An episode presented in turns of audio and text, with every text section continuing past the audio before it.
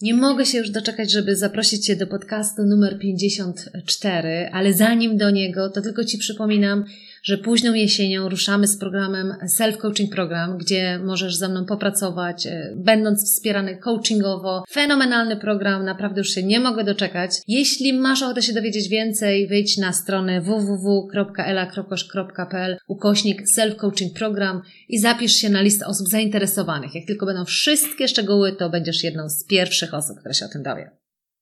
Witaj, słuchasz podcastu serii Żyj Prawdziwie, Żyj Odważnie, odcinek numer 54. I w tym odcinku przedstawiam Ci konkretne case study, konkretny przykład osoby, która krok po kroku zmieniała swoją drogę.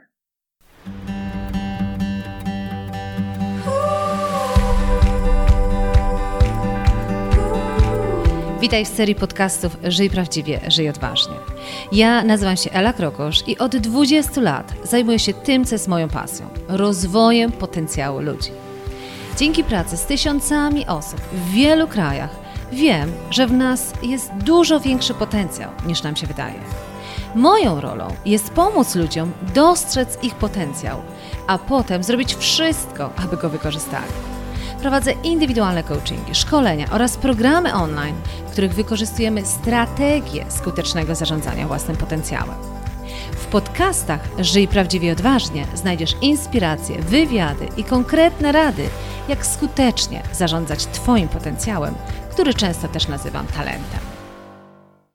Witaj serdecznie. Tak się ogromnie cieszę, że dzisiaj ten podcast, podcast numer 54, to jest podcast, który jest takim żywym przykładem tego, jak można dokonywać zmian w swoim życiu.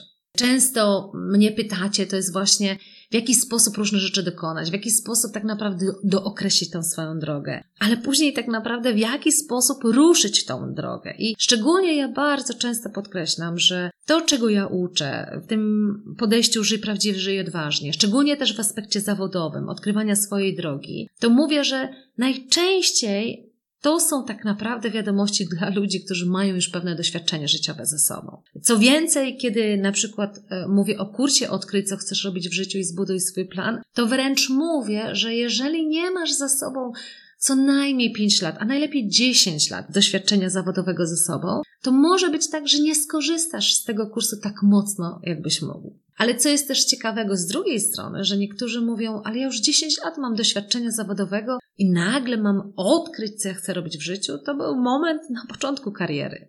Natomiast ja wiem z doświadczenia, że najwięcej dylematów, najwięcej pytań, wątpliwości, zwątpienia pojawia się właśnie mniej więcej po około 10 latach doświadczenia zawodowego. Bo to już jest ten etap, kiedy spróbowałeś różnych rzeczy. Być może to już jest etap, kiedy masz rodzinę i po tej rodzinie ponownie wracasz na rynek zawodowy. I wtedy dużo świadomiej zaczynasz sobie zadawać pytanie, co dalej? Którą stronę ja naprawdę chcę popchnąć to moje życie? I to ja zawsze mówię, to jest najlepszy moment do tego, żeby wtedy się właśnie zatrzymać i się sobie przyglądnąć. Przyglądać, czego ja naprawdę chcę, co ja już potrafię, co jest moim talentem, czyli czego robienie daje mi poczucie radości, nie tylko w czym jestem mocny, jakie są moje wartości, jak ja tak naprawdę chcę żyć zawodowo. I to posiadanie tych 10 lat doświadczenia, co najmniej 10 lat, z jednej strony jest plusem, bo dzięki temu możesz wejść głębiej w ten program, więcej rzeczy na swój temat odkryć, ale nie będę cię też oszukiwać, że czasami jest minusem.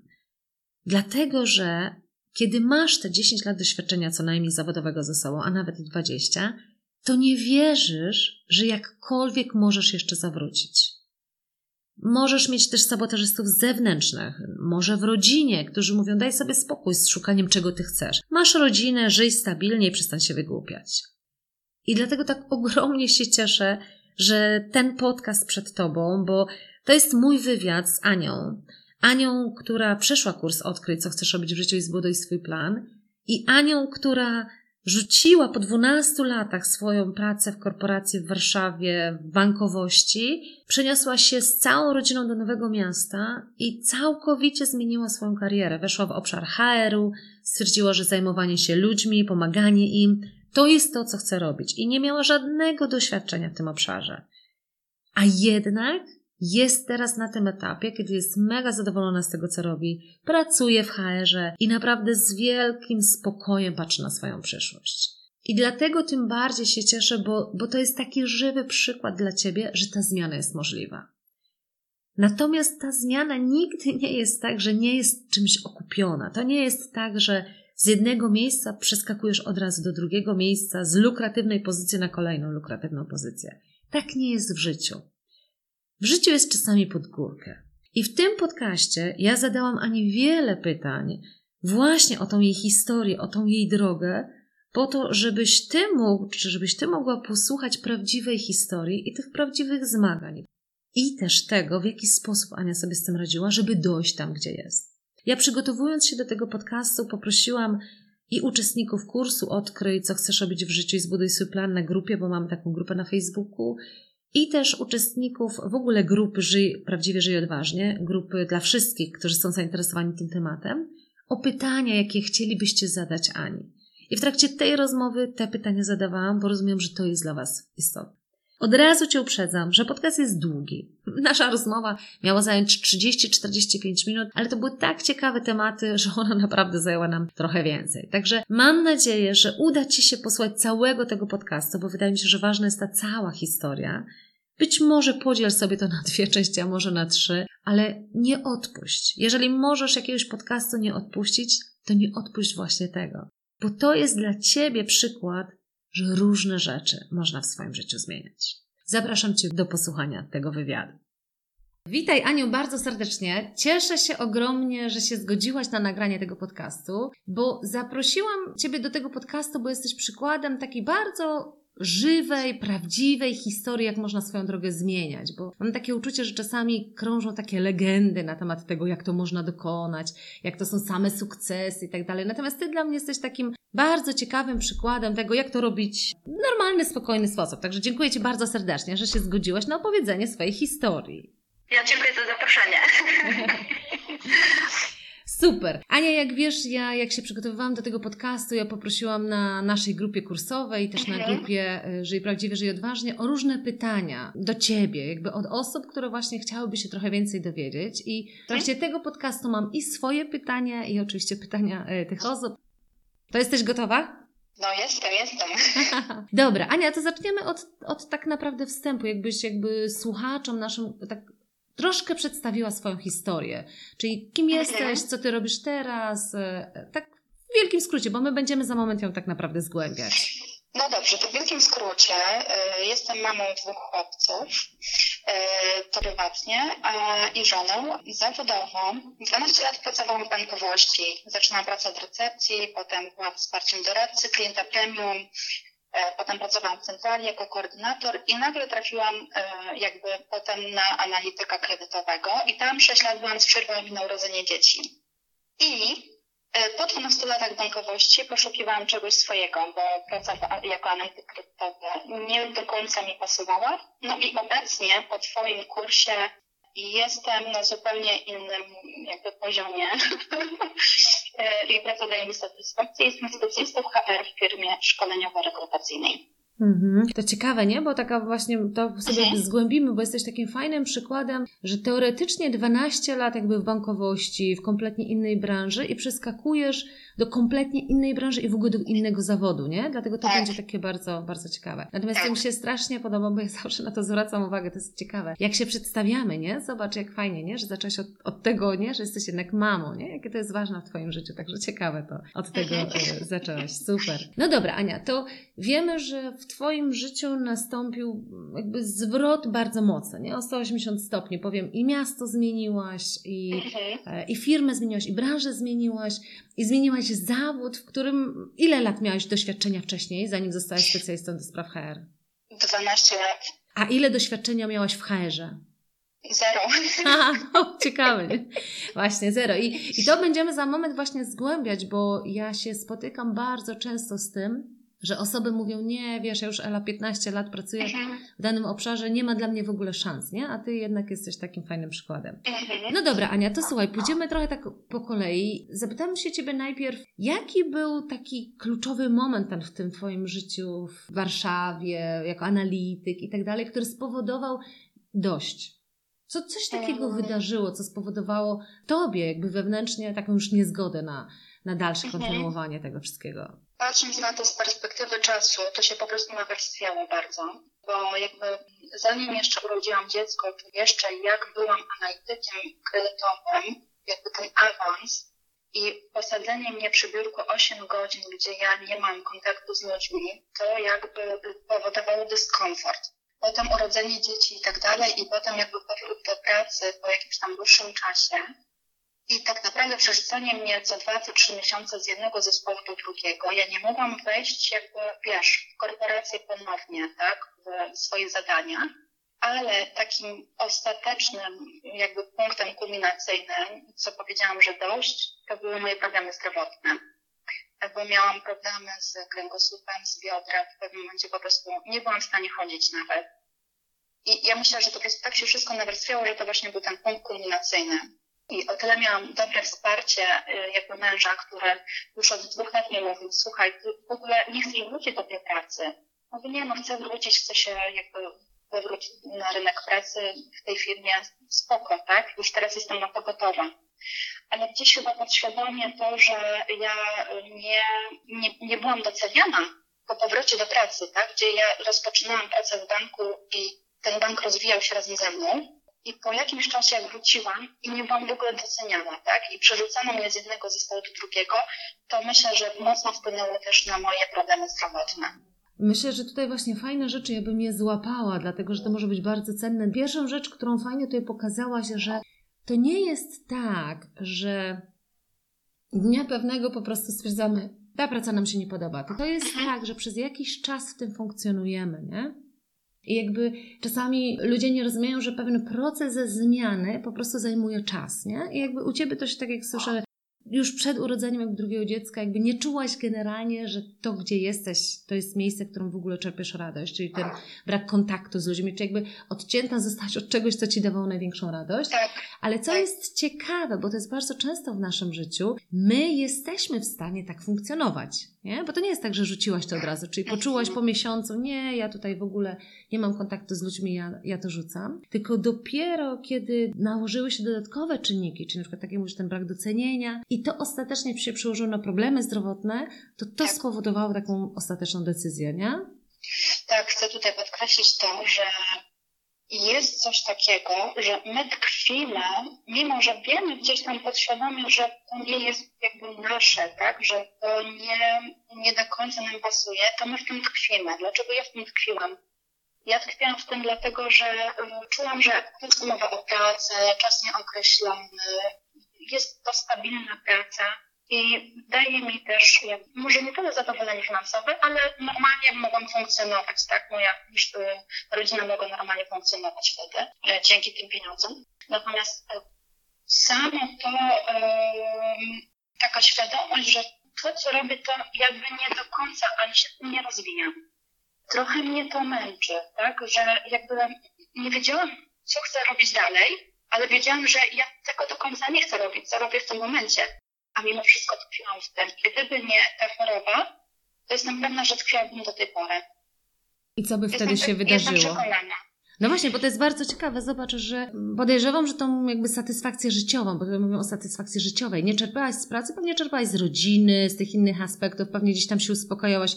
Przynajmniej tak jak mówisz, jest praca, jest bezpieczeństwo, jest umowa na czas nieokreślony. Gdyby jeszcze, i to jest takie ryzyko, jak ja czasami słyszę, jak ktoś mówi, o, mam taką pracę, szef mnie nie docenia, to ja czasami mówię, może i dobrze, może właśnie tak ma być, bo jakby coś się tak. dzięki temu wydarzy, nie? Bo zobacz, gdyby cię doceniano, to być może dalej byś robiła coś, co nie daje ci radości, ale jest bezpiecznie, prawda? Dokładnie tak. I tak jak tutaj no, mamy przecież kontakt z dziewczynami z grupy, jakby mama jest grupa przecież e, odkryj, mm-hmm. tak, e, twoja. I większość dziewczyn tam mówi właśnie, że były jakieś takie sytuacje, które po prostu na nie wpłynęły, że mimo, że było bezpiecznie, tak, to tkwiły w tym, a potem jakby coś się mocnego wydarzyło. Mm-hmm. E, więc rzeczywiście jest tak, że my lubimy to bezpieczeństwo, tak? Taką, nie wiem, stabilność. Ja, ja może inaczej, nie byłam e, niedoceniana w tej firmie, bo to owszem też, ale ja jakby od początku już będąc analitykiem kredytowym po dwóch miesiącach, ja stwierdziłam, że ja, ja tu do końca nie pasuję, mhm.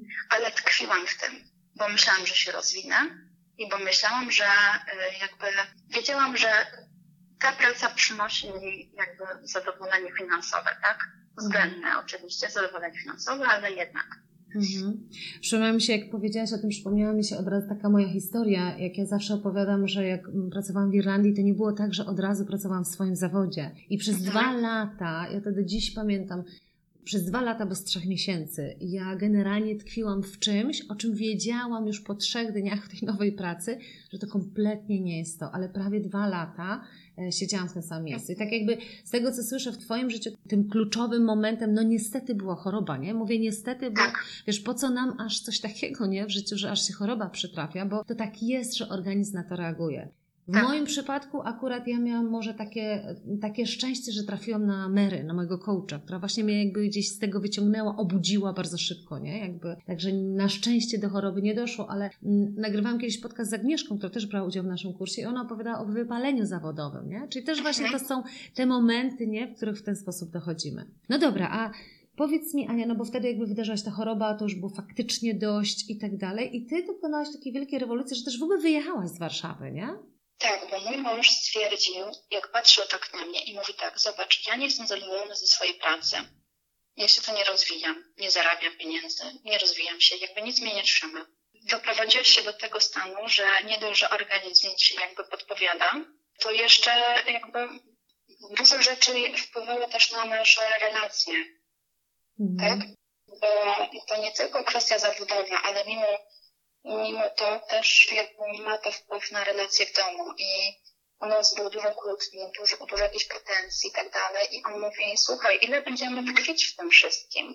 I ja mówię, no nie wiem. A on mówi, e, to teraz się zastanów, jak nie zrobimy tego kroku, to jak długo jeszcze będziemy tak żyć? Mhm. W takich nerwach, e, w niezadowoleniu w pracy, Dzieci też to odreagowywały, bo jednak czuły, że coś jest nie tak. I jakby to była taka decyzja, która w nim kiełkowała już od dwóch lat, bo kiedyś mi wspomniał, że może byśmy się przeprowadzili do Bydgoszczy i ja mówię, nie no, co ty, mam pracę tutaj, wiesz, dzieci przedszkole, żłobek. Mm. Nagle właśnie doszło do takiego etapu, gdzie ja mówię, masz rację, przecież jak my teraz nic nie zmienimy, to tak będziemy tkwić w tym nie powiem czym. No dokładnie. Co by brzydkich słów w podcaście nie było. Dokładnie. Więc e, rzeczywiście miałam tutaj wielkie wsparcie mojego męża za to, że on jakby pociągnął i wiesz, uświadomił mi to.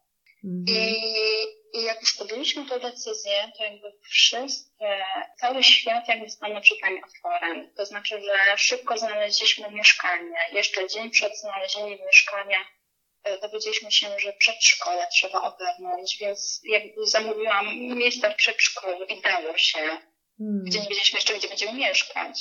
Potem e, jakby szybko sprzedaliśmy tamto mieszkanie, więc jakby wszystkie kroki, które po tym postanowieniu naszym, że się przeprowadzamy, wszystkie kroki, które robiliśmy po prostu były ekspresowe, tak? Bo jakby świat się otworzył na nas i my się otworzyliśmy na, na, na to, żeby, na te zmiany. Mhm. I po no. podjęciu decyzji przeprowadziliśmy się do Trójmiasta 4 miesiące, to znaczy podjęliśmy decyzję jakoś w marcu chyba, a w lipcu już mieszkaliśmy w Gdyni. I co mogę powiedzieć e, tak z perspektywy też, no bo to już ponad rok minęło, dużo nam to dało takiej satysfakcji, że to jest nowe miejsce, że to jest taka spokój, cisza, nie biegnę, nie pędzę, nie muszę wszystkiego robić e, po to, żeby po prostu półtorej godziny jechać do pracy, potem szybko wracać e, z pracy do domu, do, do przedszkola, do żłobka. I jakby dla dzieci nawet nie miałam za bardzo czasu, bo ja odbieram o godzinie 17, a już 18.30 kompanie i tak dalej, więc z rana po prostu cały czas wiesz o co chodzi, było y, bieg. Mm. I nagle tu jak wróciliśmy, to jednak mieliśmy czas dla dzieci, mieliśmy czas dla siebie, mieliśmy te dwa miesiące na to, żeby odbudować relacje w rodzinie, a dopiero potem jakby zastanowić się nad tym, co my chcemy, tak, gdzie my znajdziemy pracę. Mhm. A Ania, a powiedz mi teraz tak, jak się przeprowadziliście właśnie do Trójmiasta, do Gdyni, mm, to te pierwsze miesiące, wiesz, ten pierwszy miesiąc, znaczy pierwsze dwa, to co było tak, że mówisz, wow, rewelacyjnie, a co było tak, że mówisz, tego się nie spodziewałam, to jest trudne? Byś mogła tak powiedzieć o, o, o kilku takich rzeczach.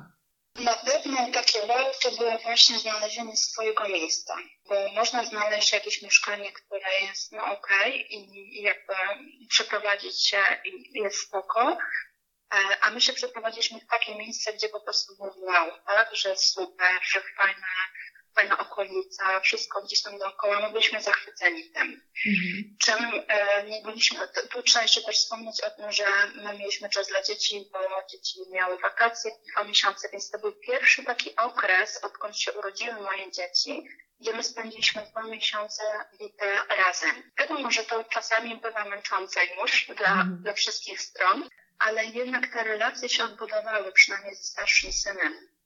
Co jeszcze mogę powiedzieć? Co, co było takie dla nas zaskakujące na minus, oprócz turystów? E, na minus to, że mylenie się z rzeczywistością, jeśli chodzi o rynek pracy. Mhm. W Warszawie, no Warszawa wiadomo, tak, jest tej pracy dużo, zarobki są wyższe. I nagle się okazuje tak, że często są jakieś umowy tak zwane śmieciowe. Często jest to praca na krajową, gdzie dla nas to było nie do pomyślenia. E, często bywa też, że gdzieś tam trudno znaleźć tą pracę ogólnie, tak? Taką właśnie, żeby była satysfakcjonująca, jeśli chodzi o zarobki, bo moim pierwszym odbiciem się w takich realiach pracy to była moja pierwsza rozmowa kwalifikacyjna. I się okazało, że jak zaczynam wysyłać CV, to w końcu ktoś się do mnie odzywa, ale z Gdańska. Więc tak, zamieniłam Warszawę, gdzie półtorej godziny jadę do pracy, na Gdańsk, gdzie też jadę półtorej godziny wtedy, tak? I mm. to mnie zastanowiło, że to, to nie o to mi chodziło. Tak? Chciałam mieć czas dla rodziny, chciałam nie pędzić, nie biec z rana, wieczorem, po południu. A tu nagle w Gdyni nie ma w ogóle pracy i muszę jechać do Gdańska. Dobra, pojechałam tam na rozmowę. No i jakby odbijam się znowu bo myślałam, że po tylu latach doświadczenia ja nadam się do tej pracy, a mi odmówiono. Potem znowu szłam gdzieś tam indziej na rozmowę kwalifikacyjną i znowu mi odmówiono. Znaczy nie, nie wprost, tak, ale po prostu proszę czekać na decyzję i tak dalej i jakby nie ma, nie ma tej odpowiedzi. Mm, ciekawe, chyba, nie? Mhm. Tak, i byłam chyba w trzech czy czterech bankach na stanowisko, na które, na które, na którym chciałam się rozwijać i nie dano mi tej szansy ale jakby każda rozmowa, tu też właśnie rozmawiałyśmy na ten temat e, jak w naszej grupie, tak, że każda rozmowa nam coś daje. I pierwsza rozmowa e, moja rekrutacyjna dała mi to, że ja byłam świadoma, że ja nie chcę pracować w Gdańsku. Druga rozmowa dała mi to, że ja nie chcę pracować w tym miejscu, bo wszyscy chodzą w uniformach. Ja się w uniformach nachodziłam. Mogę od czasu do czasu założyć sukienkę, spódnicę, marynarkę i tak dalej, ale nie na co dzień. I zobacz, jakie to jest ciekawe, nie? że my próbujemy tak. przewidzieć wszystkie odpowiedzi wcześniej, a dopiero czasami życie nam podpowiada, tak. tego nie chcemy, tego nie chcemy, nie? Tak jak w Twoim, dokładnie, twoim przypadku. Dokładnie tak. I to było dla mnie takie bardzo inspirujące. Potem jeszcze byłam na rozmowie w mojej firmie, gdzie bym miała obowiązki mniejsze niż do tej pory, znaczy zakres obowiązków, tak, mniejszy niż do tej pory, bo nie byłabym od kredytów hipotecznych, tylko od takich zwykłych chwilówek. I dostałam tą pracę. Mm -hmm. Dostałam tą pracę. Oczywiście powiedziałam wtedy o wiele mniejszą kwotę, ale wiesz, takie miałam potem trzytygodniowe przemyślenia na ten temat, że mi zależy na tym, żeby jakby mieć czas dla dzieci. Tutaj dwa tygodnie od 8 do, 10, do 16, ale tydzień od 10 do 18. Kto odbierze dzieci w przedszkole? Mm, tak. A mój mąż wtedy nie miał pracy, więc nie wiadomo było, jaką znajdzie pracę i czy będzie miał możliwość odebrania ich. To Ania, muszę zadać takie pytanie, bo pewnie mm -hmm. każdy się zastanawia gdzieś tam z tyłu głowy. To z czego żyłaś wtedy? Jakby w jakim sensie finansowo mogłaś sobie na to pozwolić, rozumiesz, żeby nie pracować przez ten czas, nie wziąć nawet kolejnej tej pracy. Jeszcze słyszę, tak jak mówisz, że i mąż nie pracował. Z tej perspektywy, jak to było? To było tak, że my mieliśmy mieszkanie, które mieliśmy wzią wzięte na kredyt. Sprzedaliśmy to mieszkanie i kupiliśmy nowe, też na kredyt. I tego kredytu wzięliśmy po prostu jakby z górką. A, okej. Okay. To znaczy mieliśmy, daliśmy mniej wkładu własnego jakby, tak? I z tego wkładu własnego, którego dostaliśmy z wcześniejszego tam powiedzmy mieszkania, to no, mieliśmy zapas zapas jakiś tam na przeżycie do, z tego co do końca września. Mhm. Czyli prowadziliśmy się w lipcu, mieliśmy lipiec, sierpień, wrzesień na jakby pracy i w początku października chcieliśmy zacząć pracę. Mhm. Natomiast u mnie sytuacja wyglądała też tak, że ja wiedziałam u siebie w pracy, że ja się wyprowadzam, ale no jestem jeszcze na zwolnieniu lekarskim, bo nie wiadomo było co jest, wiesz, tu rezonans jeden, drugi, trzeci, rehabilitację, więc nie wiedziałam, kiedy tak naprawdę zakończę tą współpracę, ale no byłam szczera już, że po prostu ja i tak nie wrócę. Mhm. Więc byłam umówiona, że po prostu rozwiążemy za porozumieniem stanu wtedy, kiedy będę wiedziała, że ja już się nadaję na powrót do pracy. I o mhm. dziwo jakby um, mieliśmy też pieniądze z tego, że mieliśmy pieniądze z ZUS-u na moją rehabilitację, tak, e, i na świadczenie rehabilitacyjne, bo ja potem jeszcze na pół roku byłam na świadczeniu rehabilitacyjnym, bo się rehabilitowałam, bo byłam właśnie po mm Okej. Tak? Fajnie, że o tym mówisz, bo wiesz, dlaczego ja o to zapytałam, nie zaglądając Ci do portfela, tylko chodzi mi o to, że ja wiem jakby z doświadczenia, że to jest trochę tak, że jeżeli nie mamy pieniędzy, jakby finansów, które jakby na piramidzie Maslowa, jeśli chodzi o potrzeby, są na samym dole, mhm. tak? Czyli jeżeli nie masz za co żyć, to ostatnią rzeczą, o której myślisz, to jest, co byś chciała robić w życiu, nie? Tak. Co ja często polecam, tak jakby w Twoim przypadku miałaś i, tak jak mówisz, i z tego kredytu, i z tego funduszu rehabilitacyjnego, i tak dalej, i tak dalej. I, I to Ci dawało tą poduszkę do tego, żeby jednak pozwolić sobie nie wziąć na przykład pracy, w której czułeś, że to kompletnie nie będzie to, co chcesz robić, nie? I dlaczego o tym też mówię, bo jakby to też powiem do osób, które tego słuchają, że wiem, że czasami mamy już tak bardzo dość, że chcemy po prostu, że tak powiem, trzasnąć drzwiami, wyjść z pracy, zrzucić wypowiedzeniem i nigdy nie wrócić. I ja zawsze, tak, ale ja zawsze polecam, że najpierw zbuduj sobie poduszkę, zanim to zrobisz. I co mam na myśli poduszkę? To z jednej strony możesz sobie nazbierać pieniądze, żeby nam właśnie przez trzy miesiące szukać pracy, albo tak. jeżeli jakby to nie jest dla Ciebie możliwy scenariusz, to zawsze mówię, zaciśnij zęby jeszcze tu, gdzie jesteś, żeby Ci te mhm. pieniądze przychodziły każdego, nie wiem, pierwszego danego miesiąca, bo wtedy masz przestrzeń umysłową, żeby szukać tego, czego chcesz. Bo jak nie masz pieniędzy, to nie szukasz naprawdę tego, czego chcesz. Najpierw szukasz tego, co ci da w ogóle utrzymanie finansowe, nie? To jakby tak wygląda. Tak, to jest bardzo ważne i powiem Ci szczerze, że gdybym nie miała przybliżonego tego świadczenia rehabilitacyjnego, to ja bym tą pracę wzięła. No właśnie, tak. Mhm. Mhm. Ale, ale na pewno e, bym była bardzo, bardzo, bardzo sfrustrowana. Bardzo. Mhm. Bardzo. Tak. I wiedziałabym, że to tylko po to jest ta praca, żeby po prostu spróbować przez trzy miesiące znaleźć inną. Mhm. Okay, dlatego... Oczywiście tak. by, to, by to wiązało się z, jakby z większą pracą, tak, dodatkową, e, czyli po godzinach, e, kiedy dzieci już śpią, ja bym po prostu wysyłała CV i, i musiałabym mnóstwo mhm. energii położyć też w to. Mm Więc to też trzeba o tym pamiętać. No ale jakby coś za coś, tak? tak. Albo tkwimy w tym, albo po prostu ładujemy swoją energię i, i robimy wszystko, żeby po prostu to zmienić. Mhm. No dobra, Ania, to teraz jakby idąc dalej, jakby, jakby znając tą Twoją historię, słuchając Twojej historii, myślę, że za moment dojdziemy właśnie do tej pracy, w której jesteś teraz, bo to też jest bardzo ciekawe doświadczenie, gdzie ja pamiętam, bo jakby miałyśmy sesję ze sobą i pamiętam Twoje, jakby Twoje też tutaj rozterki y, z tym y, związane, bo to nie było tak, że nagle dostałeś super lukratywną pozycję i w ogóle rozkwitłaś od razu też finansowo i tak dalej, także o tym też powiemy. Ale najpierw ja też to pamiętam. no właśnie. Ale najpierw chciałabym się Ciebie, Ania, zapytać, w którym momencie, bo jakby Ty nad sobą popracowałaś, jakby Ty przerobiłaś kurs, y, odkryć, co chcesz robić w życiu, zbuduj swój plan, odkryć te swoje wartości, talenty. W którym momencie realizowałaś ten kurs? Czyli o co mi chodzi w którym momencie? Czy jak już mieszkałaś w którym mieście i generalnie zdecydowałaś się na zmianę? Czy wtedy jeszcze, kiedy byłaś chora i byłaś w Warszawie? W którym momencie on się dla Ciebie pojawił w Twoim życiu? Kurs pojawił się w moim życiu wtedy, kiedy mieszkaliśmy już w tym mieście i kiedy byłam po kilku właśnie rozmowach kwalifikacyjnych, które nie dały w ogóle owocu żadnego. Byłam wtedy jeszcze na świadczeniu rehabilitacyjnym, więc jakby zdrowotnie też nie byłam do końca przekonana, czy ja dam radę wysiedzieć 8 godzin e, przy komputerze. Zresztą mój rehabilitant mi to odmawiał, sugerował, żeby tego nie robić.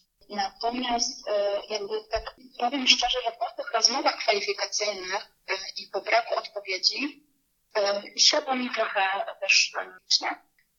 Siadłaś psychicznie, jakby podłamałaś się tym, że wydawało tak. Ci się, że to będzie takie proste, przecież masz doświadczenie z Warszawy, 12 Dokładnie. lat. Mhm, okay. Mhm. Dokładnie tak, więc jakby stwierdziłam wtedy, że kurczę, no muszę coś odbyć swojego, skoro nawet to, co potrafię robić gdzieś tam, to nie przynosi efektów na rozwój kwalifikacyjnej. Coś jest nie tak. I ten kurs mi się pojawił gdzieś tam jako sponsorowany, tak, na Facebooku, reklama i mówię, o, to musi być to. Jakby tak zaufałam, wiesz, to była taka chwila, nawet mm -hmm. męża nie było wtedy, był na siłce, a oczywiście no, mieliśmy każdy grosz, więc miałam go zapytać o to, czy ja mogę kupić, a ten była akurat mieszkał. Ja mówię, nie no, ja muszę, po prostu muszę. Widzę, widzę coś takiego przed sobą i to jest jakiś tam znak, tak? Tak jak znakiem było to mieszkanie, wiesz o mhm. co chodzi, tak. E, i Gdynia to było też znakiem, bo mieliśmy było się powiedzieć Bydgoszcze, ale to już jest inna kwestia, mhm. na kiedy indziej. I ostatecznie Gdynia, tak samo tutaj był taki znak i mówię, dobra, to kupuję nie było mojego męża, kupiłam, w ogóle potem później się dowiedział o tym, mówi, po co ci słuchaj, muszę coś robić ze swoim życiem. Próbowałam sama, próbowałam różne webinary, próbowałam różne jakieś tam, nie wiem, takie darmowe kursy i tak dalej, wyzwania. To mi nic nie dało, ale przeszłam wyzwanie Elikra też przez tam chyba trzy dni i jakby dużo też już się dowiedziałam i chcę chciałam po prostu coś zrobić. Tak, żeby odkryć, co, co ja, co ja mam w sobie, co, co jest moim atutem i tak dalej, bo po prostu mhm. było, było, psychicznie też upadam już, tak? Mhm. No. Jakby, jakby mhm. nawet nie pytając Cię o cały kurs, nie, ale chodzi mi o to, co Tobie najmocniej ten kurs uświadomił, jakby, gdzie dla Ciebie była ta największa wartość dodana, dla Ciebie, jakby co, co dla Ciebie było tutaj najistotniejsze? Zbudowanie pewności siebie, odbudowanie, tak? To nie jest tak, że ja byłam, w ogóle nie byłam siebie osobą, ale te różne rzeczy, które przeszłam, e, mocno zmniejszyły moją pewność siebie. Ale to nie jest kurs o pewności siebie. tak się śmieję. Czyli właśnie co ci dało tą pewność siebie? To jest ciekawe, nie? Właśnie. Nie, nie, nie, ale jednak e, tutaj bardzo dużo się o sobie dowiedziałam. Większa pewność siebie, i taki wewnętrzny spokój osiągnęłam. Mhm. A z czego to wynikało? Czyli jakby co tam było, nie wiem, co odkryłaś odnośnie siebie, co ci dało właśnie i tą jakby większą pewność siebie? Bo ja często słyszę właśnie, dlatego, ale ciebie tutaj dopytuję, ale często słyszę właśnie, że to jest ciekawe, że po tym kursie właśnie ludzie jakby tak zwiększają swoją pewność siebie, nie? I ten spokój. Ale z czego to wynikało dla ciebie? Ja ci powiem, z czego to wynikało dla mnie, dlatego że mm, jak była, e, był, był taki fajny, znaczy wszyscy moduły są fajne, mm-hmm. żeby nie było, ale był taki fajny moduł o talentach i pamiętam jedno ćwiczenie. Pierwsze talenty mam się kojarzą z tym, że są jakieś tam artystyczne, mm, nie wiem, techniczne, e, umiejętności właśnie takie, o, na przykład finansowe. Tak? Czyli jako, jako, ja widziałam się jako analityka kredytowego. Tak? Mhm. Czyli kogoś, kto się zna na finansach, na tym, jak bilans zysków i strat, wyliczyć różne wskaźniki i tak dalej, jak wyliczyć zdolność kredytową klientowi, który ma księgę przychodów i rozchodów, czyli w tym stricte jakby finansowym aspekcie się dowiedziałam. Mhm. A kurs dał mi to, że ja odkryłam, że talentem nie są tylko takie rzeczy, tylko są tak zwane kompetencje miękkie. Mhm. I jak już zaczęłam robić ten kurs, to po prostu stwierdziłam, że w ogóle ja porzucam całkowicie moje wyobrażenie o sobie pod tym kątem, bo ja mam zupełnie inne właśnie atuty, zupełnie inne talenty, tak jak umiejętność słuchania, nie wiem, szukanie rozwiązań, łatwość nawiązywania kontaktów. Ja tego nie widziałam wcześniej pod kątem talentu. Jakby mm. twój kurs uświadomił mi, że talentami są jakby inne rzeczy, o mhm. których ja nie wiedziałam. Mhm, tak, to tak często jest, nie? że nie doceniamy po prostu rzeczy, które nam przychodzą naturalnie i nie postrzegamy ich jako talenty. No Ania, a mhm. powiedz, co jest dla mnie bardzo cenne, myślę też dla osób, bo takie też pytania się pojawiały, Pamiętasz, jak przerobiłaś to wszystko, jakby już odkryłaś wiele rzeczy i nagle jakby przychodzi ten moim zdaniem najtrudniejszy moment, y, moment zaplanowania, moment podejmowania Ojej. decyzji. No właśnie, powiedz, co się wtedy wydarzało właśnie w Tobie? Słuchaj, powiem tak, Ela.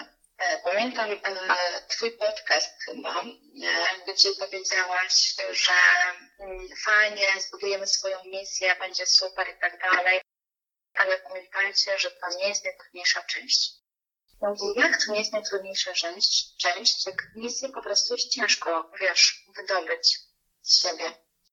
I pamiętam, że miałyśmy wtedy coaching, bo w ramach tego mhm. kursu dało nam się tutaj, mm, jakby z twojej strony bardzo dziękuję, że mi pomogłaś tutaj też, bo to było takie dodatkowe jakby zadanie moje e, dla nas, e, wsparcie. E, I pamiętam, że już po tej misji, e, jak już doszło do planu, ja już wiedziałam, jakie mam wartości, ja wiedziałam, jakie mam talenty i wiedziałam, jaka jest moja misja. Natomiast jakby nie wiedziałam, wiesz, którą stronę ja mam. Wiesz, ma, miałam mhm. też te rzeczy, a nie wiedziałam, jak to zebrać w mhm. całość, żeby potem planować.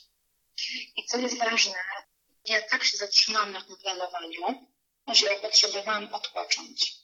I to, co zrobiłam, to odpoczęłam chyba za dwa czy trzy tygodnie, dałam sobie taki czas, luz, wiesz, spokojnie, bo to jednak, to jednak jest dla nas trochę męczące, takie grzebanie, wiesz, w sobie i tak dalej. Oczywiście tak pozytywnie mm -hmm. męczące, ale ja poczułam wtedy, że ja nic teraz nie wymyślę, muszę dać sobie chwilę czasu. I odczekałam chyba trzy tygodnie i potem wróciłam do tego, i tak sobie myślę, że nadal nie wiem, co mam zrobić. I co ja zrobiłam wtedy? Działałam.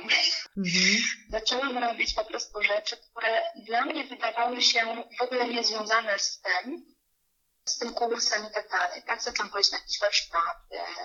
Nie wiedziałam też w jakim kierunku, ale ja jestem po zarządzaniu. I zawsze mnie fascynowało to, jak, jak ludzie się ze sobą komunikują w zespole jak się komunikują ze sobą w firmie. E, a potem doszło do mnie jeszcze jedna rzecz, że e, to już później, że e, po każdej rozmowie kwalifikacyjnej ja tylko po jednej dostałam odpowiedź. Mhm.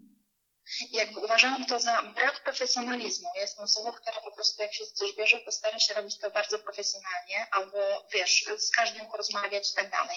Ja mam taką potrzebę po prostu, jestem osobą bardzo relacyjną. I jakby to bardzo rzutowało na widzenie, na patrzenie jakby na konkretną firmę, tak? Firma mhm. się do mnie nie odezwała, była to wina specjalisty HR-a i jakby już mam złe mniemanie o firmie, tak? Że nie dotrzymuje jakichś planów, nie dotrzymuje jakichś obietnic, że może wcale, wiesz, pod tym kątem myślałam o tym, że fajnie by było uświadamiać ludziom, jak jest ważne budowanie relacji, jak jest ważne jakby dotrzymywanie obietnic, jak jest ważne komunikowanie się między sobą, jak jest ważne pokazywanie, że ludzie są też inni, bo właśnie chodziło mi o różne takie warsztaty. I mhm. na początku jakby to zupełnie nie było związane z tą misją, którą ja miałam, z tymi wartościami, bo jakby, nie wiem, poszukiwałam może czegoś podświadomie, co mi wskaże jakąś drogę. I tak było. No właśnie, to tak fajnie było. powiedziałaś, jakby to, co teraz tutaj powiedziałaś, jest strasznie istotne. Ja bym to jeszcze raz podkreśliła, że czasami tak działa nasz umysł, że on nas po prostu wewnętrznie blokuje, nie? Ale to nie szkodzi, bo my w środku, na poziomie podświadomości, my wiemy, o co nam już chodzi. Jakby mamy tą jasność i tą, tą czystość odnośnie tego, okay, jakie są wartości, jakie są talenty, co ja chcę robić, i tak jak mówisz, jakby działałaś intuicyjnie, tak bym to nazwała, nie mhm. mając jakby pewności, że to jest dokładnie to, co powinnaś robić, ale podświadomie, dokładnie intuicja cię wysyłała tam, gdzie miałaś być, nie? Bo to się dokładnie, dokładnie. później potoczyło w dobrym kierunku, nie?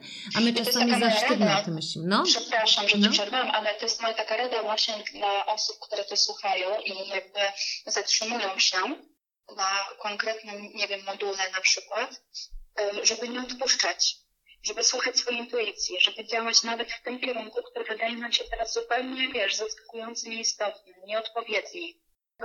Wskaże, wydaje mi się, że potem jednak wskaże nam tę drogę, czy iść w tym kierunku, czy nie iść w tym kierunku, a może coś z tego innego, wiesz, wyciągniemy, jakieś wnioski. Mhm. Czasami są dwie strategie, zawsze pokazuję, że jedna strategia jest taka, że niektórzy z nas mają tą jakby umiejętność, że po odkryciu tych różnych rzeczy są w stanie zbudować plan. Czyli mówię, dobra, za pięć lat chcę być tam, to są rzeczy, które chcę zrealizować i to jest jedna droga. I wszyscy myślimy, że to jest jedna i jedyna droga. Natomiast druga droga, tą, którą ty poszłaś całkiem nieświadomie, to jest to, że okej, okay, może nie mam planu pięcioletniego, może nie wiem, jak to będzie dokładnie za pięć lat, ale wiem jakby co chcę zrobić jutro, na jaki warsztat chcę pójść. Intuicyjnie wiem, w jakie działania zacząć wchodzić. I to jest taka moja też rekomendacja, żeby właśnie zacząć działania, nie zatrzymać się na zasadzie, nie wiem o co chodzi dalej myśleć, tylko po prostu nawet jak nie masz planu, nawet rocznego, pięcioletniego czy jakiegokolwiek, zacząć po prostu działać w zgodzie z tym, co ci jakby intuicja podpowiada, nie? Bo tak było dokładnie w Twoim przypadku, prawda? Że zaczęłaś tak. chodzić na te warsztaty. Mhm.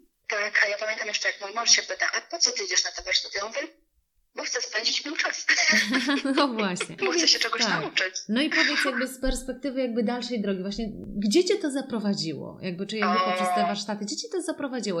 Jaka była w końcu ta praca, gdzie Ty wylądowałaś? Ojejku, to było tak ciekawe, bo ja byłam na warsztatach z m, takiego coachingu, mentoringu, można powiedzieć, grupowego. Mhm. I na tym, na tym tak zwanej wersji demo można było przeprowadzić jakby dwie osoby przez właśnie taki coaching. No i się zgłosiłam. Mhm. No wiesz, jakby nie myślałam o tym wcześniej, tak, że ja idę po to, że tam zrobią ze mną powiedzmy mhm. jakąś sesję. Ja się zgłosiłam i tam było określiliśmy obszar, obszar, w którym ja będę chciała pracować. Mhm. I ja wtedy mówiłam, że ja się nie nadaję do sprzedaży. Nie, przepraszam, ja się nie nadaję do bankowości, tak? Dlaczego nie chcesz pracować w banku? Ja mówię, no nie chcę pracować w banku, bo mi się to kojarzy. E, no ale wiesz, w banku, ale co nie chcesz w banku robić? A ja tak, no jak to co? Jakby, wiesz, ja widziałam jedną rzecz, bank, mhm. a każda z kolejnych osób mówi tak, ale zobacz, w banku masz dział marketingu, dział HR-u, dział tego, dział tego, wiesz, i jakby mhm. otworzyło mi trochę oczy, nie? Że ja po prostu tak się zafiksowałam w moim przekonaniu, że ja nie chcę pracować w banku, bo ja miałam e, gdzieś tam e, doświadczenie w sprzedaży. Tak, a ty nie I chciałaś pracować w sprzedaży. Tak. Mhm. Tak, i bardzo nieetycznie mi się to kojarzyło, a jakby nie widziałam tych innych dróg. Mhm. No i jakby ostatecznie doszliśmy do tego, bardzo dużo, to trwało 45 minut, więc nie będę teraz opowiadać, ale ostatecznie doszło do tego, że mój pomysł na siebie zaczął gdzieś tam kiełkować właśnie na tym, na, na tym konkretnym e, warsztacie. Była informacja o tym, że ja może zacznę blog o tym, jak pomagać jak wspierać firmę. Chciałabym pracować tak, żeby wspierać firmę e, finansową, e, to znaczy pokazać, co mogę zrobić, żeby jeszcze jakby taniej robić niektóre tam rzeczy i żeby mieć więcej zysku, e, jaki kredyt wybrać i tak dalej, więc tutaj pod kątem kredytowania. A z drugiej strony chciałabym właśnie o tym może jakiś blog prowadzić. No i po chyba tygodniu dostałam informację od, y, uwaga, od osoby, która prowadziła ten kurs, że no tutaj może dla Ciebie jakaś będzie inspiracja, bo właśnie y, znalazłam taką stronę internetową, właśnie taki blog też właśnie o prowadzeniu finansów, tylko od strony kobiety, tak? Mhm. I ja wtedy napisałam, Asiu, wiesz co, dziękuję Ci bardzo, ale jakby przemyślałam to wszystko, co przepracowałyśmy przez, przez te 45 minut i jednak bliżej mi do jakby tematyki zarządzania talentami, bo ja już byłam pół roku po Twoim kursie Ela i mm-hmm. no pół roku, no cztery miesiące, tak? I mm-hmm. to, że to mnie tak bardzo otworzyło, to dawało mi po prostu, wiesz, taką satysfakcję, taką, mówię, ja widzę w tym sens. Mm-hmm. A jakby te działania, te finansowe, kredytowe, jakby stwierdziłam, że to nie jestem ja, mimo wszystko, mimo że ja miałam w tym bardzo dużo doświadczenia zawodowego stwierdziłam, że to nie jest ja, nie jestem ja, to nie jest moje. Mm-hmm. I ona mówi, mówię, że gdybyś widziała coś, gdzieś jakieś ogłoszenie o zarządzaniu talentami i tak dalej, a może jakiś staż w kadrach, to w karach, to, to chętnie bym tutaj prosiła o kontakt. I ona mówi tak, wiesz co, moja znajoma szuka stażysty Mm, no. Ja mówię, okej, okay, no to jakbyś mogła podesłać mi linka, no to trzymaj. No i tutaj się zaczyna moja historia z moim pracodawcą. Mm-hmm. Czyli gdybym nie poszła na ten kurs, to bym nie wiedziała, że taki pracodawca jest. Tak, czyli wszystko jest po coś. Ale powiedz, jak poszłaś na staż, to był staż bezpłatny, tak? Czy... Oj, tak. Mhm. Bezpłatny, no właśnie, bo to też jest istotne, żeby, żeby pokazać ludziom, że to nie jest tak, że ty trafiłaś po prostu z jednego kwiatka superfinansowego na drugi, nie? Tylko tutaj właśnie mhm. pamiętam, że to było bezpłatne. I jak długo było to bezpłatne albo mało płatne? E, bezpłatny był przez półtora miesiąca. Okej. Okay. Bezpłatny był przez półtora miesiąca, a potem miałam jakąś tam, no w okolicy jakieś tam niezbyt e, więcej niż e, najniższa krajowa. To czemu w to weszłaś? Jakby się tak dłużej nad tym zastanowić, czemu w to weszłam? Bo zobaczyłam, jak ta firma, e, nie jakie ma opinie, nie, nie, nie, tylko jak ta firma wygląda na zewnątrz, czyli jakie ma wpisy na Facebooku, w ogóle właścicielka firmy prowadzi swojego bloga, więc ja wiesz, weszłam na jednego bloga, tak, na jeden artykuł, potem drugi, trzeci, czwarty i ja po prostu wsiąkłam w to. I ja stwierdziłam, że to jest właśnie firma, w której ja chcę pracować. Ta osoba, która prowadzi tego bloga jest po prostu, no wiesz, prawie jak ja, nie? Po prostu mm -hmm. tak mocno y, jakby jej wartości, tak, były wspólne ze mną, że ja nie wyobrażałam sobie pracować gdzie indziej niż w tej firmie. Czyli tam były dwie rzeczy, z tego co słyszę. Jakby z jednej strony, e, znaczy z jednej strony pewnie pierwsza rzecz, która była dla Ciebie istotna, że tam mogłaś się zajmować tym, co by Ci dawało radość, nie? Bo powiedziałaś, że chciałabyś wejść w HR, a to była firma, która się też tym e, zajmuje. A druga rzecz to miałaś z tego, co mówisz, takie poczucie spójności pomiędzy wartościami, które wyznaje ta firma, a w głównym mierze właściciel jakby firm, bo to stąd te wartości idą i tak. pomiędzy Twoimi wartościami, prawda? Czyli tutaj się wydarzyły te dwa aspekty, prawda? Tak, ale tylko wiesz co, bardziej to drugie, bo ja A, ciekawe. Jak, mhm. Tak, bardziej to drugie, dlatego że jak ja przyszłam, oczywiście był staż w, w firmie szkoleniowo-rekrutacyjnej, tak? Więc mhm. ja wiedziałam, że tu będę coś robić, ale ja nie wiedziałam co. I najlepsze było to, że ja przyszłam na rozmowę, no i Marta mnie pyta, y, że co ja bym chciała robić, a ja mówię, Pani Marto, ja nie wiem, co ja chcę u Państwa robić w firmie. To było najlepsze. Aha. Że ja pierwszy raz w życiu powiedziałam, że ja nie wiem, co ja chcę w Państwa firmie robić, ale ja chcę się w Państwa firmie rozwijać, bo ja wiem, że wartości Państwa firmy i moje wartości są wspólne. Mhm. Ciekawe, I to nie? Było, no. Dla mnie to było zaskoczenie, że ja w ogóle coś takiego powiedziałam i, i że się przyznałam do tego, że ja nie wiem, co ja chcę robić w tej firmie. Mhm. Ale jakby profil całej firmy, tak, czyli i szkolenia, i rekrutację, bo zobaczyłam, że oni robią też szkolenia z kompetencji miękkich, czyli wiesz, to jest to, o czym ja myślałam wcześniej mhm. pod kątem też tego bloga, żeby właśnie uświadamiać ludziom, że naprawdę pracownicy są różni, do każdego trzeba zupełnie inaczej podejść, jakby mhm. inne narzędzia stosować i tak dalej. Mhm. I jakby to wszystko widziałam na tym blogu, to wszystko widziałam na stronie internetowej tej firmy. Ale ja nie wiedziałam, co ja w tej firmie będę robić. Mhm. Natomiast dodałabym jakby też dla słuchaczy, żeby mieli tego jasność, że tak naprawdę można by było powiedzieć, że tobie się wszystko podobało, co się dzieje, tak. jakby czym się ta firma zajmuje, nie? Bo co innego tak. by było, jakby ta firma się zajmowała właśnie udzielaniem kredytów. No Gdybyś czytała, rozumiesz, posty czy artykuły o osobie, też podobałyby ci się jej wartości, nie? Bo widziałabyś, że robi to etycznie i tak dalej, ale już byś poszła z większymi, jakby takimi sprecyzowanymi oczekiwaniami, czym byś się chciała zajmować, a czym nie. A tutaj miałaś taki Dokładnie. przykład, nie? Że to była firma, która jakby w swoim spektrum działalności miała teoretycznie wszystko, co by Cię interesowało, nie? Bo to też jest istotne, tak. żeby to, żeby to e, tak. podkreślić. A tak, powiedz tak, mi, bo też jakby tutaj szanując też Twój czas i czas słuchaczy, chciałabym o kilka takich ważnych rzeczy Ania zapytać. E, było takie bardzo ważne pytanie tutaj też od jednej z osób z grupy. W jaki sposób Ty przekonałaś osobę do tego, żeby jednak Ciebie wzięła na ten staż, a później już zatrudniła, kiedy Ty nie masz żadnego doświadczenia? Tak naprawdę w tym obszarze. Ty masz 12 lat doświadczenia w kompletnie czymś innym. Co, czym Ty ją przekonałaś tak naprawdę, tą osobę? E, mogę powiedzieć z dwóch stron, jak ja to widziałam, jak widzi to pracodawca. Oczywiście. Czy też odpowiedź w pracodawcę?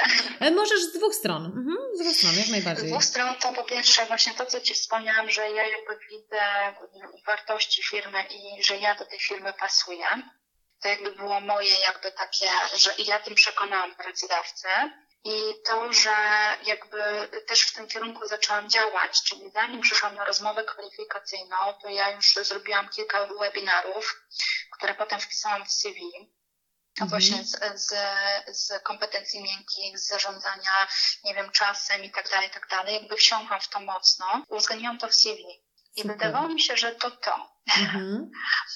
E, ale e, po jakby przejrzeniu Twoich pytań, które mogą się nasunąć na, na dzisiejszą rozmowę, dwa dni temu zapytałam o to mojego pracodawcę i uwaga, jest mniej więcej 6 miesięcy po tym, jak ja zaczęłam pracować i Marta do tej pory pamięta, że najważniejszym, jakby co ją przekonało, to był mój entuzjazm i uśmiech. Aha. Po drugie, duża pokora, to znaczy, że właśnie przychodzi osoba, która 12 lat ma doświadczenie i tak dalej, ale jakby zgadza się na takie wstępne warunki, które są, no, były ciężkie, tak dla mnie można powiedzieć, czyli to, że jest to bezpłatna, bezpłatny staż i praca powiedzmy 7-8 godzin dziennie, a jednak tego się podejmuje. I to, co było bardzo ważne, to, że przejęłam inicjatywę. Mm. To znaczy, Marta mi uświadomiła, że było 15 czy 16 CV. I zanim dziewczyny zaczęły dzwonić, to ja już pierwsza wykonałam jakby właśnie ten mail w kierunku Marty, że dzień dobry, tutaj mam kontakt od pani Asi i tak dalej. No chciałabym e, jakby rozpocząć e, u Państwa staż i proszę mi powiedzieć, gdzie mogłabym wysłać CV. No i ona mi odpisała, mhm. że ja mogłabym wysłać CV. Wysłałam to CV, ale nie było odpowiedzi. I w ciągu trzech dni przypomniało mi się na maila. No i oczywiście, że tak, skontaktujemy się i tak dalej. I wiesz, mogłabym to zostawić, ale mi tak zależało na tej firmie, mm. mi tak bardzo zależało, żeby tu konkretnie pracować, że mówię, no po prostu, wiesz, no muszę. No i zadzwoniłam. I zadzwoniłam do Marty chyba kolejne trzy dni później i powiedziałam, dzień dobry, no wysłałam CV, tutaj też jakby no ale zależy mi na tym, żeby się spotkać, a ona mówi tak, wie Pani co, to dobrze, że Pani dzwoni, bo w sumie my mamy tutaj dużo pracy i jakby nie, nie byliśmy jeszcze w stanie się e, odezwać do kandydatów, ale skoro Pani sama dzwoni, to proszę, e, może podjedzie Pani czy jutro, czy pojutrze na rozmowę. No mm i mhm. byłam na tej rozmowie. Jak już na rozmowie od razu było powiedziane, ok, chcemy Panią. Super. To, że właśnie przyjęłam inicjatywę, mm-hmm. ale na mojej rozmowie no, ten entuzjazm, tak, taki, to mówią herowcy i ta iskra w boku. ja bym powiedziała, jakby wiesz co, Ania, dla słuchaczy znowu jakby łapiąc te, te rzeczy, bo ja to widzę bardzo często i czasami osoby się mnie odpytają, czy to jest tak naprawdę ważne. I chciałabym podkreślić tutaj dwie rzeczy. Po pierwsze, słuchając tego z boku, jakby patrząc też na różne przypadki, myślę, że też się z tym zgodzisz, że ten Twój entuzjazm, ta chęć, ta determinacja, to pukanie do tych drzwi, to za co Cię tak naprawdę ten pracodawca przyjął, nie? Bo to jest jakby kluczem, tak. nie? Żeby to, za to Cię przyjął ten pracodawca, nie? Mimo, że nie miałeś żadnego doświadczenia. I to było istotne, ale on wynikał z tego, że Ty tak strasznie mocno wiedziałaś, czego Ty chcesz. Prawda? Tak, dokładnie. Bo gdybyś nie wiedziała, zastanawiała się, podejrzewam, że nie było w tobie takiej determinacji, kiedy szłaś na te trzy poprzednie rozmowy, nie? Do tego mhm. banku. I mhm. teraz często ja podkreślam, że to, kiedy odkryjesz o co ci chodzi, odkryjesz te swoje wartości, te swoje talenty, to co naprawdę chcesz robić, to zwiększa Twoją szansę o uzyskanie tej pracy drastycznie. Nie? Tak. Bo jak nie wiesz, to mówisz, może ta firma, może ta firma, to firma to też czuje. Nie? I teraz taka rada, jakby z mojej strony, jakby też na podstawie tej Twojej historii, dla tych wszystkich, którzy właśnie mają kompletnie w innym obszarze jakby doświadczenie i chcą kompletnie zmienić drogę, to to jest jedna z podstawowych rzeczy. Jeżeli bardzo mocno wiesz, czego chcesz i jesteś w stanie pokazać i dać odczuć temu pracodawcy, że dlaczego akurat w jego miejscu chcesz być, to dużo częściej pracodawca przymknie oko na to, że być może nie masz tego pełnego doświadczenia, ale Twoja postawa, Twoje zaangażowanie spowoduje, że się dużo szybciej tego nauczysz. To są takie momenty, kiedy no, no bez tej twardej wiedzy po prostu Cię nie przyjmiemy, na koniec kropka, nie? Mhm. Ale ten entuzjazm i to zaangażowanie wynikające właśnie z tego, że jesteś w stanie naprawdę udowodnić, dlaczego akurat tam jest wielką kartą przetargową, nie? I to jest jedna rzecz, którą bym podkreśliła, jakby łapiąc z tego, co powiedziałaś. Ale druga rzecz, żeby nam to też nie umknęło, to jest to, co Ty wykonałaś, żeby zwiększyć z Twojej perspektywy swoje szanse w tej firmie. I to jest to, co powiedziałaś. Może nie miałaś doświadczenia w HR-ze, ale już poszłaś trzy kroki do przodu i zaczęłaś robić webinary, czy jakby już zaczęłaś robić coś, co choć trochę budowało Twoje kompetencje w obszarze HR-u, nie? To też jest bardzo istotne, nie? Żeby, mhm. żeby to też e, zrobić, bo też nie chciałabym, żeby ludzie słuchając tego podcastu wyszli z takim uczuciem, że wystarczy pasja i zaangażowanie. Nie. Potrzebne jest też to właśnie, żeby czasami pokazać, że mimo, że Ty nie masz tego doświadczenia na dzień dzisiejszy, to i tak jakby już pewne rzeczy w tym kierunku robisz. E, pamiętasz to szkolenie, co robiliśmy a propos budowania CV, e, o tym CV kompetencyjnym. Tak. I ja tam właśnie bardzo mocno to podkreślam, że często jest tak, że nawet z tych Twoich 12 lat, nie, można by było wszystko wrzucić, powiedzieć, do tego nowego obszaru, do którego idziesz, to ty kompletnie nie masz żadnej wiedzy, żadnego doświadczenia, ale przecież z tych 12 lat jestem przekonana, że jesteś w stanie, gdyby było to potrzebne, zabrać te kompetencje, które w tej nowym, tym nowym kierunku też się przydadzą. Czyli Twoja e, staranność, umiejętność organizowania, Twoja determinacja i tak dalej, i tak dalej. Nie, że my czasami nie myślimy o tym, że z tych 12 lat, czy tam 10 lat, czy jakkolwiek, możemy też coś zabrać w tym mm, kolejnym kierunku, prawda? Dokładnie, bo ja kojarzyłam to tylko właśnie pod tym kątem umiejętności takich, wiesz, typowo tak. Specjalnych stycznych, tak? A tu jednak budowało się bardzo dużo e, takich umiejętności również miękkich.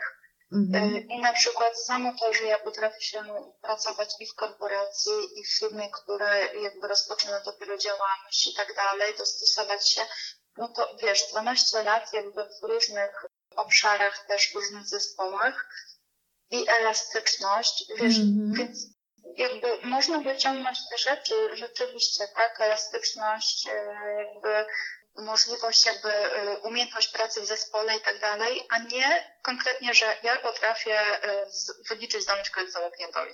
Mhm, dokładnie. I co też pięknego podkreśliłeś, muszę przyznać, że akurat ja się ostatnio z tym spotkałam, podkreśliłeś tą pokorę, nie? Bo teraz trzeba też wejść w buty y, pracodawcy.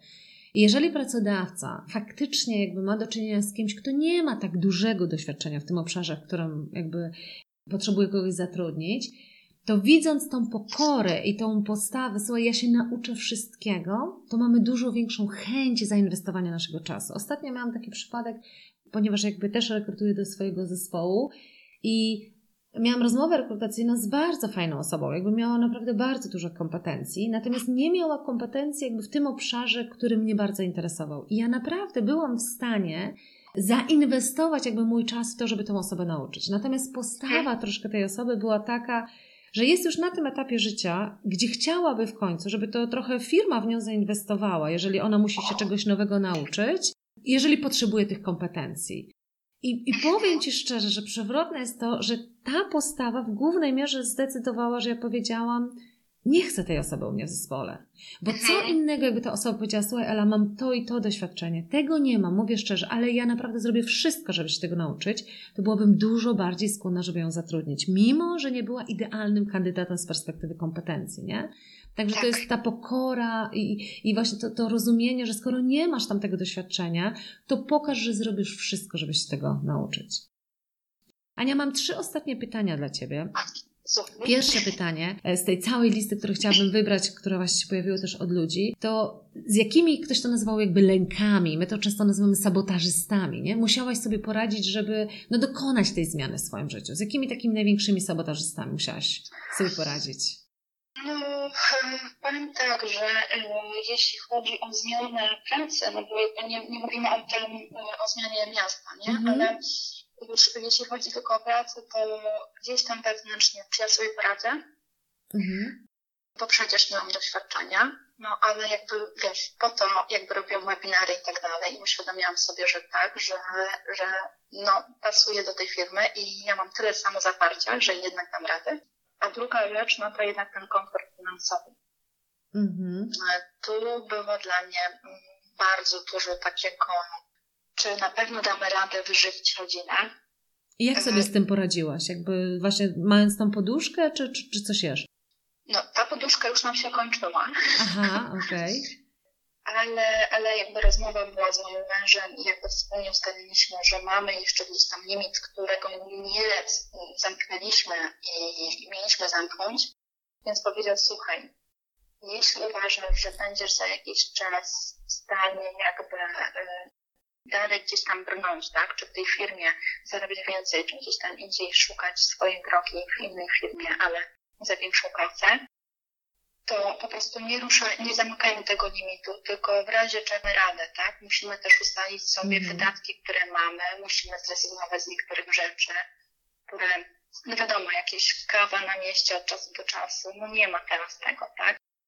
Lody z dziećmi to tylko raz na miesiąc powiedzmy, więc wiesz, jakby było takie wyrzeczenie nie, nie tyle komfortu finansowego, ale też takiego, takiego, że a dzisiaj mam ochotę na przykład pójść sobie na jakiegoś dobrego burgera. No nie, dzisiaj nie idę na tego burgera, bo mm -hmm. po prostu jestem w firmie, w której na chwilę obecną nie zarabiam albo zarabiam mało, ale to nie znaczy, że nie będzie mi na tego burgera czy na, nie wiem, lody dla dzieci stać za jakiś czas. Mhm, okay. Więc jakby uświadamiałam to sobie, cały czas tłumaczyłam, ale też mówię, wsparcie tutaj też, no wiadomo, budżet y, musi się domowy zgadzać, więc też jakby rozmowę z mężem mhm. i, i, jego jakby zgoda na to, tak? Y, on też teraz zarabia mało, Mhm. Natomiast też mówi, że to jest jego inwestycja w to, żeby w tej firmie się rozwijać i może za jakiś czas, nie wiem, za rok, za dwa, za dwa lata, może będzie miał możliwość, powiedzmy, podwyżki albo gdzieś tam ruszenia do innej firmy, w której będzie trochę więcej zarabiał. Mhm. Okay. Drugie pytanie, Ania, z tych kończących, nie? Bo tysiące innych mhm. pytań, ale drugie z kończących. E, gdzie jesteś teraz, tak życiowo? Jakby co się, co się jakby w Twoim życiu zmieniło? Jak się czujesz? Jak realizujesz tą swoją drogę? Co byś powiedziała na dzień dzisiejszy? Gdzie jesteś? Mm, gdzie jestem? Jestem osobą, która jest, ma bardzo dużą satysfakcji. E, satysfakcji z pracy, satysfakcji z tego, że ma czas dla rodziny.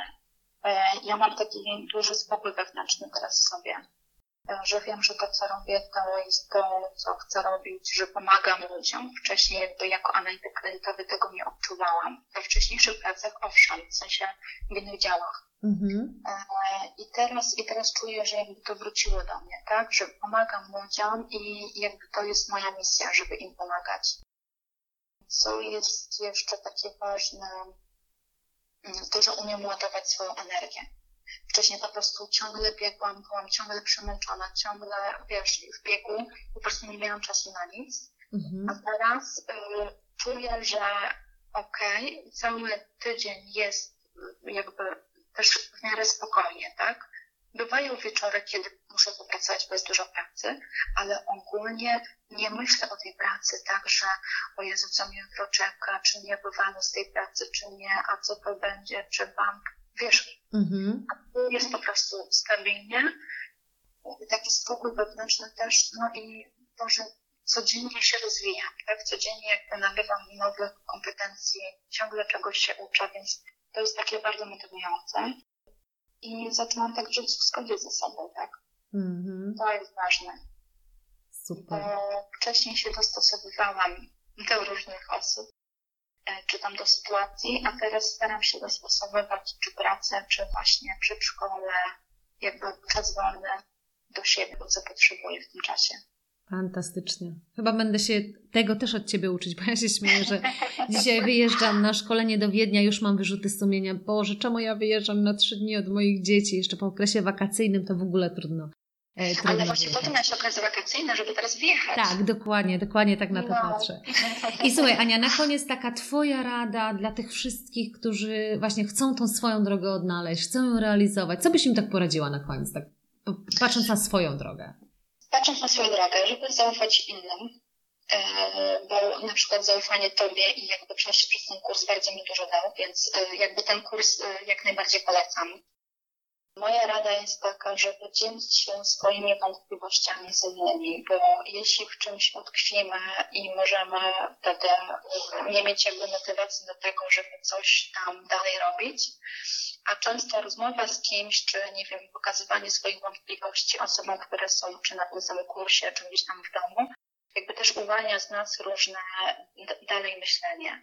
Moja rada jest też taka, żeby nie odpuszczać, żeby właśnie słuchać intuicji, żeby jak przestaniemy i czujemy wewnętrznie, że naprawdę potrzebujemy odpoczynku, żeby odpocząć, mhm. ale żeby potem zacząć działać. I nawet jeśli to jest kierunek, w którym my nie czujemy, że on nam coś przyniesie, to to działanie jakby popchnie nas ostatecznie tam, gdzie my chcemy dojść, o czym teraz jeszcze nie wiemy. Super. Kiedyś Steve Jobs um, powiedział właśnie, że najczęściej w życiu jest tak, że jak patrzysz w tył, to się nagle okazuje, że te wszystkie kropki, one się łączą, nie? Tak. Ale jak to się wydarza, to my nie widzimy w ogóle połączenia między nimi, nie? I coś w tym mhm. faktycznie jest. Dokładnie tak, dokładnie tak. Nawet e, wyjście gdzieś e, i poznanie nowej osoby może się potem okazać, o tak jak przed u mnie, tak? Poszłam mm -hmm. na mhm. warsztaty, w ogóle nie związane nic z tym, co chciałam robić. Ten warsztat mi dał to, że osoba, która prowadziła ten warsztat, zapamiętała mnie i -hmm. jakby ostatecznie, tak, to od niej wyszedł kontakt do mojego teraźniejszego pracodawcy. Więc mm-hmm. mówię, są działania, które po prostu nam się na chwilę obecną wydaje, że to w ogóle nie ma znaczenia, ale jeśli nie mamy takiego planu, który jesteśmy w stanie zrealizować, bo nie wiemy do końca, co my chcemy i tak dalej, to po pierwsze słuchajmy osób, które gdzieś tam nam podsuwają jakieś pomysły, a po drugie działajmy. Mhm, super.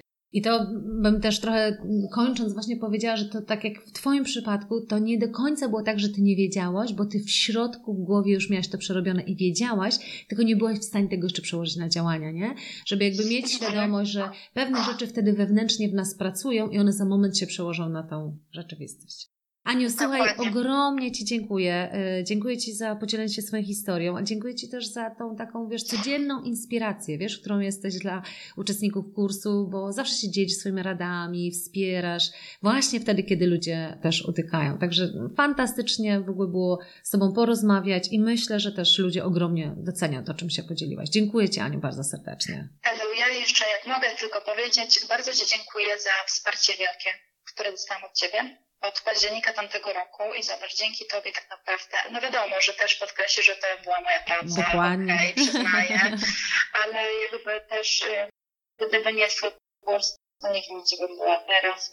Więc bardzo Ci dziękuję za Twoje wsparcie i za te sesje coachingowe, które miałyśmy też okazję. Jakby to była Twoja dodatkowa pomoc w naszą stronę i, i myślę, że i ja, i dziewczyny z kursu mogą tutaj, wiesz, ukłamać Twoją stronę, że, że jeszcze poświęciłeś swój dodatkowy czas na to, żeby pomóc nam, ale, ale dzięki Tobie rzeczywiście robimy już to, czy tam jesteśmy na drodze robienia tego, co będziemy chciały robić w życiu, tak? Tak, Super. bardzo dziękuję. Dziękuję bardzo. Dzięki Ania bardzo serdecznie. No. Dobrze. To dziękuję serdecznie. Ty zmykaj do pracy, ja zmykam. Zaraz jeszcze dzisiaj mam coaching, a potem do Wiednia i life goes on. Dziękuję. Pozdrawiam serdecznie wszystkich. Trzymaj się Aniu. Papa. Pa.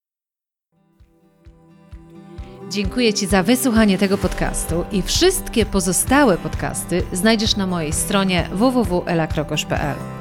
Pamiętaj, wszystko zaczyna się od tego, aby wiedzieć, czego naprawdę chcemy od naszego życia, aby wiedzieć, jak chcemy żyć. I co zawsze podkreślam, nigdy nie jest za późno w naszym życiu, aby zatrzymać się i określić naszą drogę raz jeszcze. Jeśli potrzebujesz tym pomocy, przygotowałam dla Ciebie kurs online Odkryj, co chcesz robić w życiu i zbuduj swój plan. Jeśli natomiast potrzebujesz wsparcia z mojej strony w realizacji tej Twojej drogi, w życiu prawdziwym i odważnym, to gorąco zapraszam Cię do programu coachingowo-mentoringowego, o którym też przeczytasz na stronie www.elakrokosz.pl.